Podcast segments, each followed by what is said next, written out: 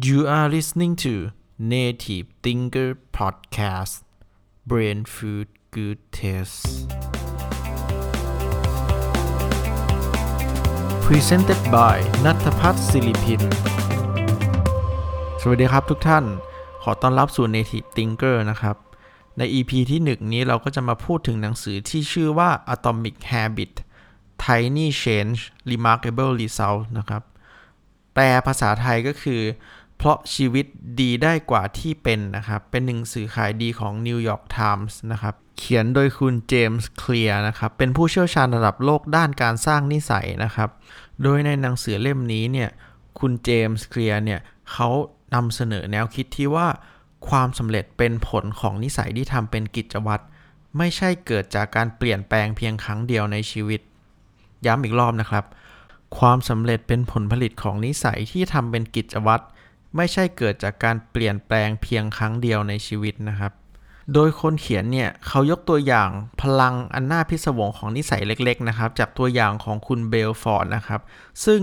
เขาเข้ามาเป็นผู้อำนวยการของสหพันธ์จักรยานแห่งอังกฤษนะครับในปี 2003 คือว่าง่ายๆ คือเข้ามาคุมทีมนักปั่นชาวอังกฤษนะครับ ซึ่งก่อนที่เขาจะเข้ามาเป็นผู้จัดการทีมเนี่ยนักปั่นชาวอังกฤษเนี่ย อยู่ในคุณภาพที่แย่มากนะครับไม่ได้โดดเด่นอะไรเลยนะครับ ว่าง่ายๆก็คือในรอบ 110 ปีเนี่ยไม่มีนักแข่งชาวอังกฤษที่ชนะตูเดอฟองเลยนะครับ แล้วก็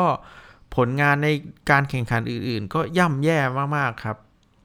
โดยภายหลังที่คุณเบลฟอร์ดเนี่ยเข้ามาคุมทีมนะครับ สิ่งที่เขาทำก็คือเขาอะมุ่งพัฒนาปรับปรุงสิ่งเล็กๆ ให้ดีขึ้นนะครับ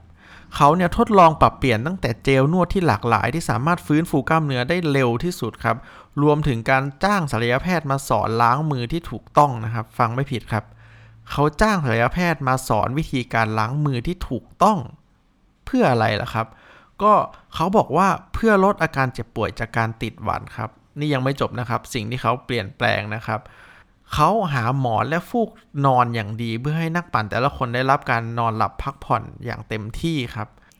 รวมถึงนะครับพวกเขายังทาสีภายในรถบรรทุกจักรยานให้เป็นสีขาวทั้งหมดเลยครับ เพื่อที่จะให้สามารถมองเห็นฝุ่นผงที่เล็กๆนะครับที่สามารถ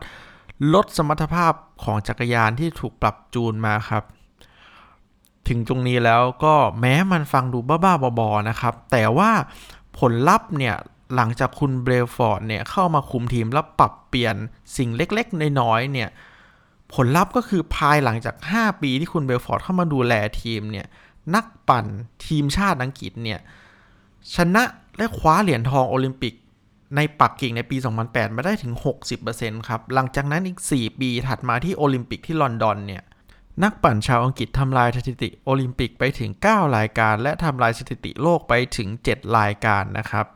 ซึ่งสิ่งที่เกิดขึ้นเนี่ยทั้งหมดก็เกิดขึ้นจากการเปลี่ยนแปลงสิ่งเล็กๆ อย่างต่อเนื่องนะครับ พอมาถึงตรงนี้แล้วเนี่ยเพื่อนๆก็จะมีคำถามว่า เอ๊ะ แล้วทำไมการเปลี่ยนแปลงพฤติกรรมเล็กๆอะนำไปสู่การเปลี่ยนแปลงพฤติกรรม หรือว่าผลลัพธ์อันยิ่งใหญ่ได้ละก็ถ้าจะให้ตอบง่ายๆก็คือ ให้เปรียบเทียบกับคณิตศาสตร์เบื้องต้นครับ เช่นถ้าเราเนี่ยสามารถสร้างผลตอบแทน 1% ต่อวันนะครับ จากการลงทุนเนี่ยแม้ว่า 1%เนี่ยมันจะเล็กน้อยมากครับ แต่ว่าในเวลา 1 ปีเนี่ยถ้าเราสร้างผลตอบแทนต่อวัน 1%เนี่ยใน 1 ปีเราจะได้ผลตอบแทนถึง 37 เท่าครับ ในทางตรงกันข้ามเนี่ยถ้าคุณแย่ลงวันละ 1%เนี่ยนิสัยดีๆ ที่เหลือไปเนี่ยหรือผลตอบแทนที่ได้ก็จะแทบไม่เหลือเลยครับผมนิสัยของคนเราเนี่ยเปรียบเสมือนการสะสมดอกเบี้ยทบต้น เช่นเดียวกับเงินฝากที่ทวีคูณขึ้นจากดอกเบี้ยนะครับ และผลลัพธ์หรือผลกระทบของนิสัยเนี่ยจะส่งผลต่อชีวิตประจำวันในแต่ละวัน และรวมถึงส่งผลต่อผลลัพธ์ในอนาคตของเราด้วยครับ ถ้าจะเปรียบเทียบให้เห็นชัดเจนนะครับ ก็ลองจินตนาการว่านักบินเนี่ยบินออกจากสนามบินลอสแองเจลิสไปนิวยอร์กครับ ถ้านักบินเนี่ยมุ่งไปทางใต้และเปลี่ยนองศาไปเพียง 3.5 องศานะครับ ปลายทางเนี่ยแทนที่จะเป็นนิวยอร์กนะครับสายการบินนี้จะมุ่งไปสู่วอชิงตันดีซีนะครับซึ่งอยู่ห่างกับนิวยอร์กเนี่ยหลายร้อยไมล์นะครับสิ่งที่เกิดขึ้นก็คือเราเปลี่ยนไปแค่ 3.5 องศานะครับแต่ว่าผลลัพธ์ที่ได้เนี่ยพอระยะทางมันมากขึ้นเนี่ยผลลัพธ์ของการเปลี่ยนแปลงเล็กๆเนี่ยก็จะส่งผลเป็นผลที่ยิ่งใหญ่ได้ครับ ซึ่งในทำนองเดียวกันเนี่ย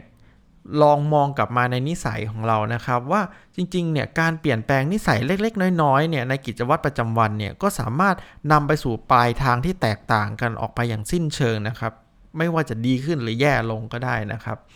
ซึ่งก็สุดท้ายก็สามารถโยงกลับมาถึงความสำเร็จในชีวิตของคนเราได้นะครับ ว่าความสำเร็จเนี่ยไม่ได้เกิดจากการเปลี่ยนแปลงเพียงครั้งเดียวนะครับ แต่เกิดจากการเปลี่ยนแปลงของนิสัยเล็ก ๆ ที่คุณกระทำต่อเนื่องอย่างยาวนานนะครับ กล่าวสั้นๆได้ก็คือถึงตอนนี้เนี่ยคุณจะประสบความสำเร็จหรือไม่อย่างไรก็ไม่ใช่เรื่องสำคัญนะครับ สิ่งสำคัญก็คือ นิสัยของคุณเนี่ยกำลังนำคุณไปสู่ความสำเร็จหรือไม่นะครับ และสิ่งที่คุณควรสนใจเนี่ยก็คือ นิสัยของคุณในปัจจุบันเนี่ยจะนำคุณไปสู่สิ่งที่คุณต้องการหรือผลลัพธ์ที่คุณต้องการในอนาคตหรือเปล่าครับ ยกตัวอย่างเช่น ถ้าตอนนี้คุณเป็นเศรษฐี แต่คุณใช้เงินมากกว่าที่หาได้ในแต่ละเดือนเนี่ยในระยะยาวคุณย่อมพบจุดจบที่ไม่ดีหรือก็หมดตัวนั่นแหละครับ ในทางตรงกันข้ามนะครับ ถ้าคุณถังแตกอยู่ตอนนี้ แต่คุณพยายามเก็บหอมรอมริบทุกเดือนเนี่ยและใช้เงินน้อยกว่าที่ได้รับมาในแต่ละเดือนเนี่ยในระยะยาวเนี่ยคุณก็กำลังอยู่บนหนทางสู่อิสรภาพทางการเงินครับ แม้ว่าคุณจะไปถึงที่นั่นได้ช้ากว่า ปกติก็ตามครับผม ดังนั้นสิ่งที่เราควรให้ความสำคัญเนี่ย ไม่ใช่เป้าหมายครับ แต่คือกระบวนการครับผม แต่กล่าวมาเช่นนี้ก็ไม่ได้หมายความว่าเป้าหมายมันไม่ได้สำคัญนะครับ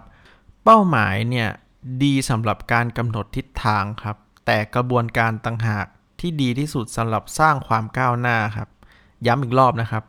เป้าหมายดีสำหรับการกำหนดทิศทาง แต่กระบวนการตังหาก ที่ดีที่สุดสำหรับสร้างความก้าวหน้านะครับ ปัญหามากมายเนี่ยจะผุดขึ้นมาในหัวคุณเมื่อคุณมัวแต่คิดถึงแต่เป้าหมายเกินไปนะครับ แต่คุณเนี่ยใช้เวลาน้อยมากเนี่ยในการสร้างกระบวนการนะครับ ซึ่งถ้าเรามองให้ดีแล้วเนี่ยผู้ชนะกับผู้แพ้เนี่ยก็มีเป้าหมายเดียวกันนะครับ แต่สิ่งที่มันแยกระหว่างผู้ชนะหรือผู้แพ้เนี่ยจริงๆก็คือกระบวนการในการพัฒนาปรับปรุงต่อเนื่องครับ นอกจากนี้นะครับ การคิดถึงเป้าหมายเนี่ยแล้วคิดว่าตัวเองเนี่ยจะมีความสุขเมื่อบรรลุเป้าหมายเนี่ยมันเหมือนเป็นการผลักใส่ความสุขออกห่างจากตัวคุณไปเรื่อยๆนะครับ จนกว่า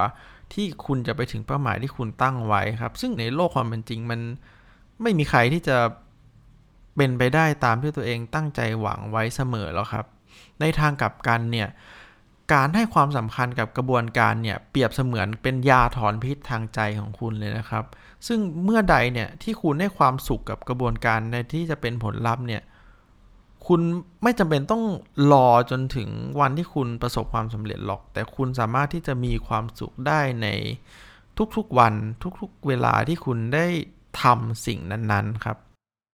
ทีนี้เนี่ยก็อยากจะให้เพื่อนๆเนี่ยลองนึกย้อนไปในอดีตนะครับ เกี่ยวกับความยุ่งยากในการเปลี่ยนแปลงพฤติกรรมของเรานะครับ การที่เราพยายามจะทำสิ่งใหม่ ๆ New Year Resolution นะครับ เช่นการออกกำลังกาย การลดน้ำหนัก การอ่านหนังสือ การเรียนออนไลน์ที่คุณพยายามจะเปลี่ยนแล้วแต่ล้มเหลว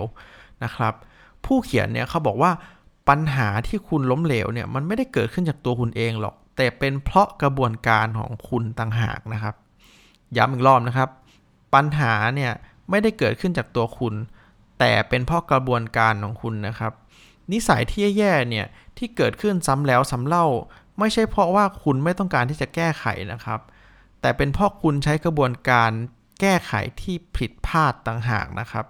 ดังนั้นเนี่ย